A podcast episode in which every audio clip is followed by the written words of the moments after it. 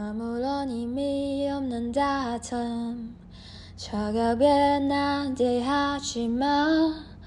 모든 게 네 잘못이었어 이런 내 모습 나서로 난 가난한 자존심 때문에 Baby, babe, don't wanna see you cry Just talk to me, talk to me, talk to me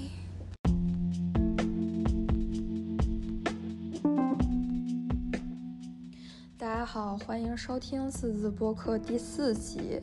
感谢大家聆听我瞎鸡巴唱的一首韩语歌。最近我在学韩语和日语，因为要回亚洲了，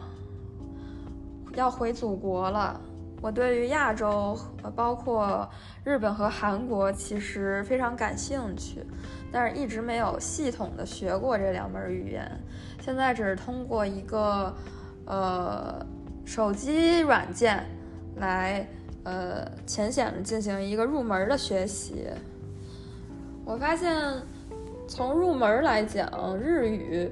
好像比韩语更容易一些，因为他们其实都是嗯怎么说呢，拼音文字吧。如果不算日语汉字的话。他们其实每一个这个韩语和日语里边的文字都是从一个一个音节拼起来的，有元音有辅音这种。但是日语相对来讲更容易一些，因为它每一个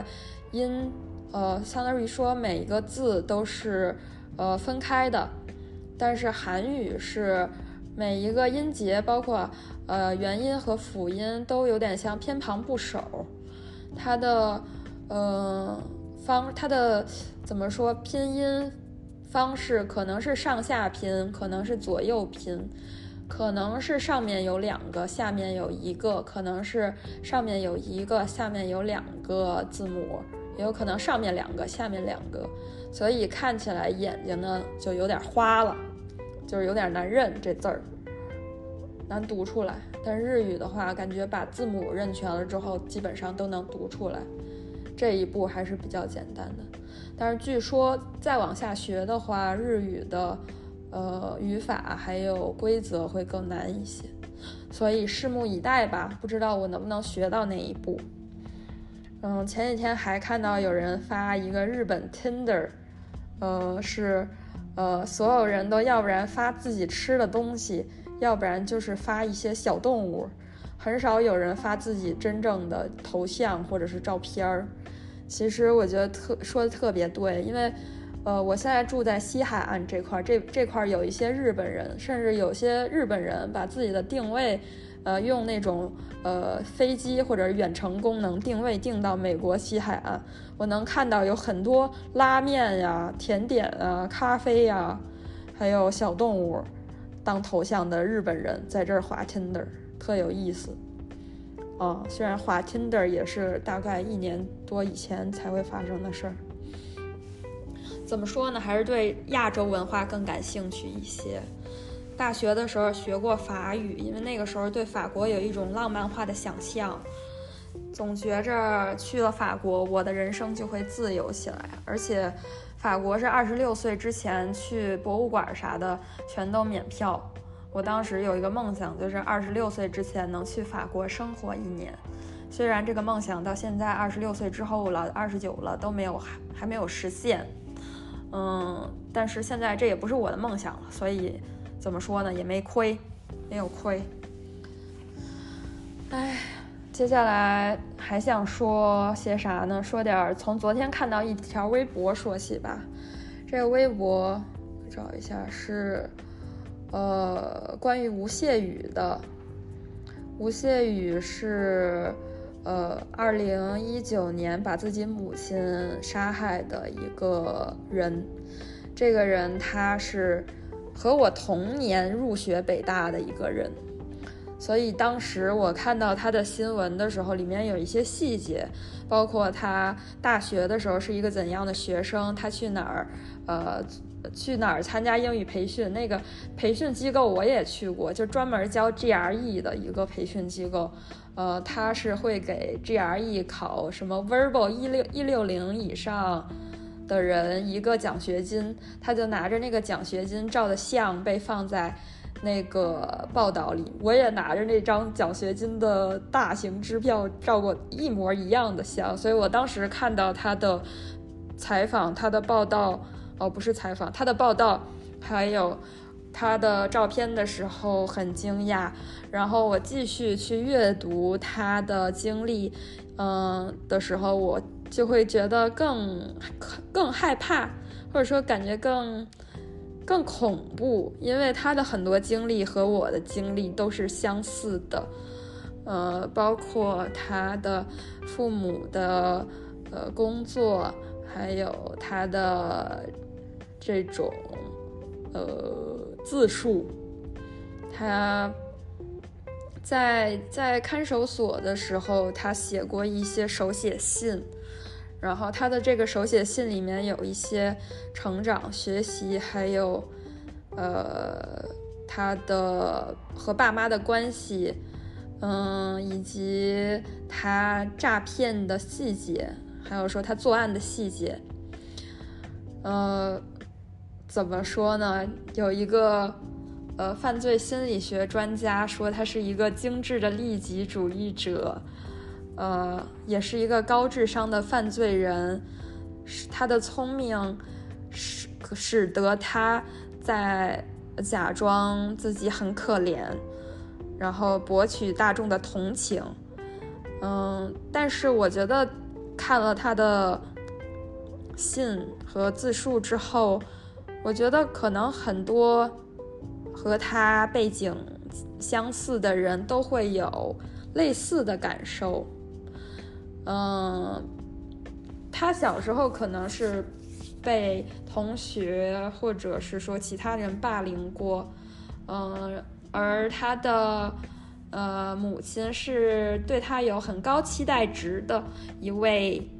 教师，嗯，他。和他妈妈的关系，在这篇文章里面说到过，他是一个考试机器，然后他的妈妈经常和老师还有他的朋友说，他很乖，学习很有自觉性，一点都不用操心，不用让这个爸妈为他的成绩啊之类的操心。然后他也说过，他觉得自己是考试机器，除了考试什么都不会，除了考试就是一无是处，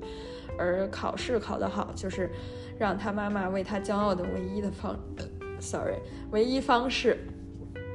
然后他也说到过，他其实也有很多痛苦、恐惧、难受、委屈的负面情绪。但是他不知道该怎么办，也不能对他妈妈说一丁点儿，因为他不想给他妈妈再增加负能量和压力了。呃，我觉得这这一段挺让我感同身受的。嗯，不是说呃理解他的作案动机，但是只是说可能他写的东西，呃，不管是不是为了博取同情，但都是我们这一代，嗯。被灌输读书至上的这种，嗯，中产或者是，呃，这种普通家庭出身的孩子，呃，都会有共同的这样的共同的经历，还有共同的感受。嗯，包括可能韩国、日本也会有这种非常压抑的成长和学习环境吧。嗯。所有人都会，所所有的这种试图用读书来去证明自己、来去改变自己人生的人，都会觉得，呃，父母给自己的压力很大。最近看了一个韩剧叫《坏妈妈》，在这个韩剧里面，这个男主，就这个男主是那个《黑暗荣耀》里边的那个奶狗李道宪演的。我觉得他还挺适合演这种看起来是那种，呃，从小到大很努力的乖孩子的。他妈妈为了让他读书读得好，的不让他吃饱，就是说你吃饱了的话，你就会犯困，你犯困了的话，你就读不下去书，所以你不能吃饱。呃，唯一一次，呃，他可以吃饱的时候是每年他过生日的时候，然后第一集就讲了他这个小孩上高中的时候他要过生日了，但是回到家之后他不想吃饭，因为他是我感觉他是在赌气的说，因为我吃吃饱了的话我就会读不下去书，我今天已经吃了的，所以晚上你也不用给我做这么豪华的大餐。他妈给他准备了一大桌子菜，说你吃啊，然后他说不吃。我觉得这是一个很典型的东亚父母和孩子之间的关系，嗯，因为感觉大家好像都被生活折磨得很很脆弱，呃，父母不愿意让孩子有一丁点儿的，呃，怎么说呢，脱离正轨的可能性，他们希望孩子一直处在一个，呃。非常平稳、非常快速的通向社会精英的轨道上面，嗯，但是他们在这个轨道的同时，呃，都就是奔赴着同一个目标，都是成为社会社会精英嘛。但是这个轨道上就是有什么很多其他的东西在，包括呃孩子的心理健康，包括除了学习成绩之外，其他能给人带来。呃，这种快乐、这种生存的意义的感觉的这种东西，其实我觉得很多人在从小到大的成长环境中都是很难感受到的。就包括什么东西能给自己带来快乐，什么东西是自己享受做的，什么东西是自己擅长做的，呃，所有的这些呃呃非学习的事情都被忽视了。对，所以我觉得他的这个悲剧的产生和我们的这个时代有很大的联系，要和我们的成长环境和我们的教育体系有很大的联系。嗯，就是说他的杀人是他犯的罪，但是也是我们整个社会整个体系的问题，就是爆发的一个。问题暴露的一个问题，嗯，说的好严肃啊。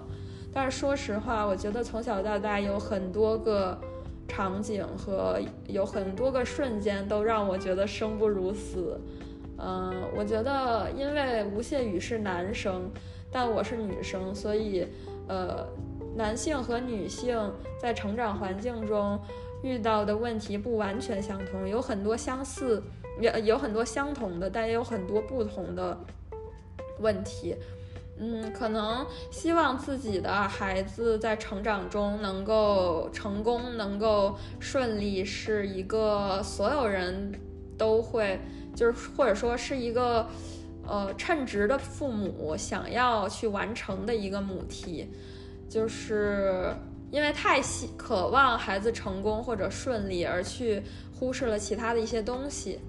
嗯，但是女性在成长过程中还有很多独特的，就是男性，呃，除了要承担和男性相同的，包括竞争和成功的这种包袱之外，还有很多其他的东西。嗯，其中就包括就是安全问题。作为女性，在社会上，在人际关系上，呃，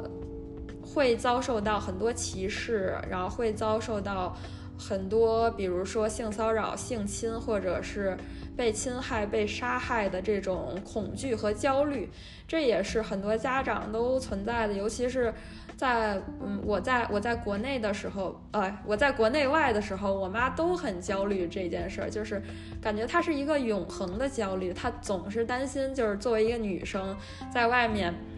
会受到很多。呃，就是不不怀好意的目光，会受到很多呃恶意，还有这种可能会想要就是 take advantage of 的这种可能性。我觉得这也是这是 valid，就是这是可能发生的。呃，但是这种永恒的焦虑也会让我特别的焦虑，也会让我特别的困扰。嗯，除了这这种焦虑，还有就是包括呃结婚的。压力、找对象的压力、生孩子的压力，呃，这这种焦虑和压力也是我觉得在女生的身上会比男生的身上更加明显的。嗯，尤其是男生并不需要承担生育的责任嘛，他们只需要，呃，这个爽一下出个精子就可以了。但是女生如果选择结婚，或者说如果选择生育的话，她她是需要巨大的时间成本，需要付出自己将近一年的时间来去孕育一个孩子，并且需要用自己的身体把这个孩子给生出来。但是在很多家长的，呃，这个心，这个这个呢，这个心态上，他们都是觉得女生就是必须要结婚生孩子的，如果不结婚生孩子的话，这个女生就是不完整的。而女生结婚生孩子的窗口期很短，就在这个二三十岁的时候，你就必须完成这样的一个任务。然后我觉得我和很多朋友都有一个疑问，就是说。到底是谁给你布置的任务？是老天爷某一天就在你这个脑脑子里边就播种了一个，呃，想法，就是说这个任务是你完成了的，而而现在你必须要让你孩子去完成这个任务。嗯，然后还甚至还有人说啊，你结婚生子之后我就完成任务了，就是感觉结婚生子传递后代的这个。这件事情真的对上一辈的人特别特别的重要，但是这一代的人，我觉得很多人都不觉得结婚生子对自己来说是一个必须完成的任务，它是一种选择。我觉得我不会，呃，想要去阻止其他人结婚生子。但是我也不希望别人来干涉我的生活和选择，非要让我去结婚生子。我觉得每个人都可以，就是我希望每个人都有这样的自由。有些人可能更希望自己的一生是以一个更自由、更平和的状态去生，就是发发展下去，而不是一个一个这个追命的态度，或者说一个呃必须要完成就是。一个其他人或者说一个上上代人必呃完成的呃这个步骤来去完成自己的一生，哎，想想真觉得这辈子挺短的。现在才呃虽然才就是还不到快三十了，但是一个辈子其实没有很多个三十，可能也就。好的话能有三个三十，能活到九十，属于非常长寿了。呃，现在已经过了三分之一，还有这三分之二的话，如果我把结婚生子、养育后代作为我人生的母题的话，那我可能以后的三分之二都要为别人而活，而不是为我自己而活。我会觉得，想想就觉得很害怕。对，说白了就是还没准备好，而且我觉得我的。Biological clock 还没有 kick in。有些人说他们小的时候，或者说他们年轻的时候根本不喜欢小孩儿，但是到了一定年龄之后，突然开始喜欢小孩儿了，呃，突然就觉得自己该孕育后代了，有这种原始的这种冲动。我觉得这也是可能的，就只能说我现在还没有这种原始的冲动，而且我觉得用自己的。身体去，呃，孕育另外一个生命，确实是一件非常伟大的事儿，呃，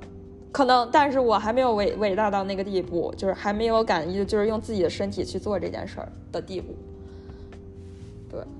然后再说回，呃，和父母的关系这件事儿吧，其实自从疫情二零一九年开始，我就没有回过国。呃，因为疫情的原因，大概有四年了没回过国。但是，呃，相比于想家，我更觉得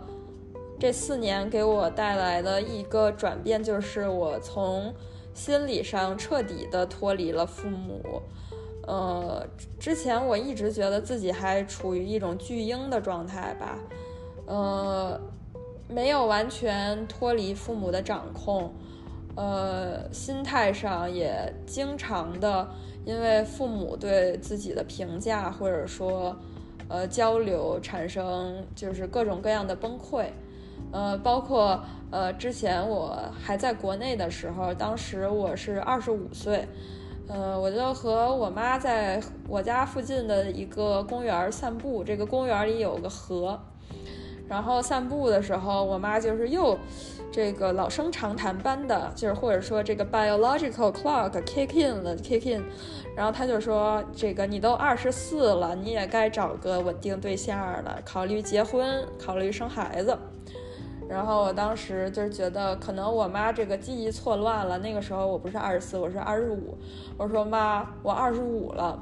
然后我妈脸瞬间就就是肉眼可见的变色了一样，就是沉了下来。她说啊，你都二十五了，就感觉就是女的到了二十五就从一盘新菜变成剩菜了一样。她说我靠，你都二十五了还没。有稳定对象呢，那可怎么办呀？就感觉天塌下来了。然后当时我就说，可能有些人他这辈子就不是很重视，呃，谈恋爱或者结婚生子这件事儿呢。然后我妈就说，那不行，女的就是女生，你是一个女孩儿，这个你还是得重视结婚生子这事儿，怎么能不生孩子呢？总之。这个大意就是这样，然后我当时就真的觉得特别郁闷。我当时没有杀人的冲动，但是我当时也有自杀的冲动。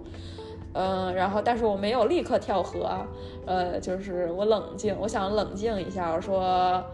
没法跟你说这事儿，然后当时就崩溃了，我就开始往前冲，我就开始往前跑，就想就是那个时候我的心态就是，就是这话这话这这个道理。怎么说也说不清楚，然后这个话怎么，这个感受怎么传递也传递不出去，就是感觉两个人就是完全隔阂在那儿了，就是我怎么说都没有办法说得通，然后他也他也怎么他怎么说他也没法说得通，然后两个人的。呃，想法完全不一样，价值观也完全不一样，priority 也完全不一样了，就没有办法互相理解。就是说，我知道他想让我怎样，但我不想那样；然后他也知道我想怎样，但他不想让我那样，就是这种感觉。嗯，就是总是会有这样的时刻出现。当时我就非常想要逃离，逃离我家，逃离我的原生家庭，逃离我的原生环境，逃离东亚，然后去一个没有人管得到我的地方。然后疫情的时候，我也成功的怎么说呢，在国外一个人就是生活，然后一直到现在。其实有很多时候确实很孤独，但是孤独的时候。我没有觉得自己很惨，或者说很难受什么的。我觉得很幸运，就是很幸运的能自己一个人，就是去待着，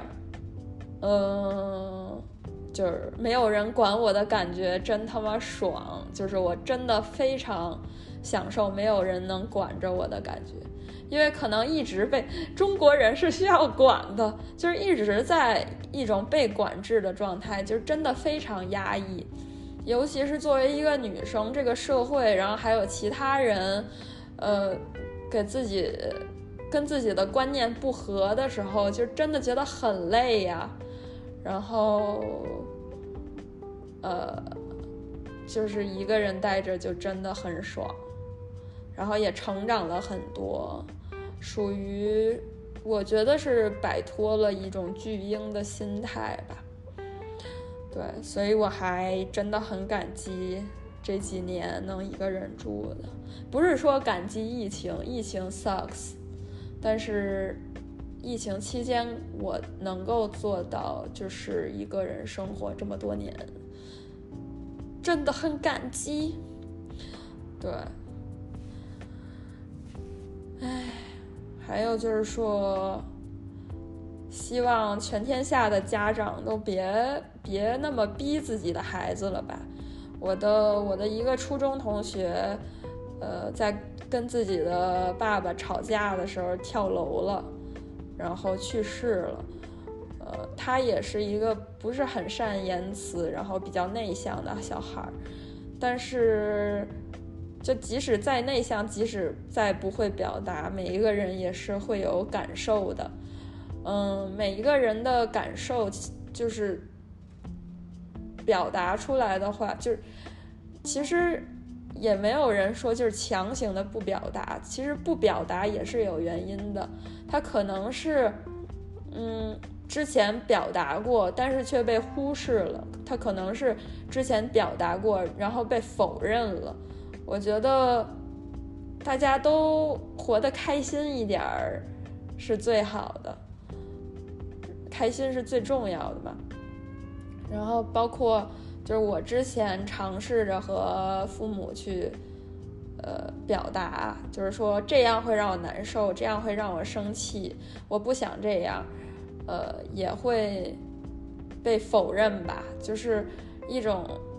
呃模式化的，就就一种常见的否认，就是说为你好，或者说因为我是你的亲人，所以我要我才会和你说实话，其他人可能没有和你说实话，因为他们不是你的亲人，其他人不会和你说实话，因为他们没有这种为你好的初衷。然后，但是为为你好这件事儿到底是为谁好啊？就是为啥你就知道什么是为我好？为啥我自己不知道啥是为我好的呢？我觉得这种，呃，前提或者说这种初衷或者说这种思维模式也是一种傲慢吧。就是每一个人应该是最懂自己什么是为自己好的吧？嗯，或者说，呃。我对于什么对我好的定义和上一辈人什么是为我好的定义已经不一样了。可能上一代人对于就是好的定义就是获得其他人的认可，或者说获得这个社会的认可。嗯，但是这一代人对于好的定义就是舒服，就是不要让自己遭罪，就是不要痛苦，或者说减少一些痛苦。但是上一代人可能或多或少还是有一种，虽然现在痛苦，但将来你会知道这件事的痛，现给你现在带来的痛苦，为你将来带来了多少便利的。但是将来的便利真的会因为现在的痛苦而带来吗？我觉得完全不靠谱这件事儿。嗯，包括养儿防老，你现在养一个儿子，将来可能还是杀人犯呢。将来你的去去世，可能就是因为你生的这个儿子造成的，就是什么事儿都完都说不准。嗯，然后每一个决定都就是。很难因为现在的逻辑推论或者因果推论而造成将来的自自己想要的结果，对，所以我觉得，哎，还是少管别人，多管自己吧。对，这就是我希望这个世界上的做爸妈的人可以学到的一课。嗯，这期也没有啥其他的想法了，嗯。就是说，就 end here on a good note。希望大家如果没有孩子的话，能够都过得快快乐乐；如果有孩子的话，也能和孩子一起过得快快乐乐。呃，多关注自己的家人的感受和想法吧。嗯，不要试图去过度管理他人或者控制他人，因为呃。你的爸妈不是你，然后你的孩子也不是你，你们是两个单独，你们是几个单独的个体。如果你决定生孩子的话，你要意识到孩子是有就是自主人格的，呃，没有必要就是把自己的想法或者说自己的预期强加在另外一个人身上。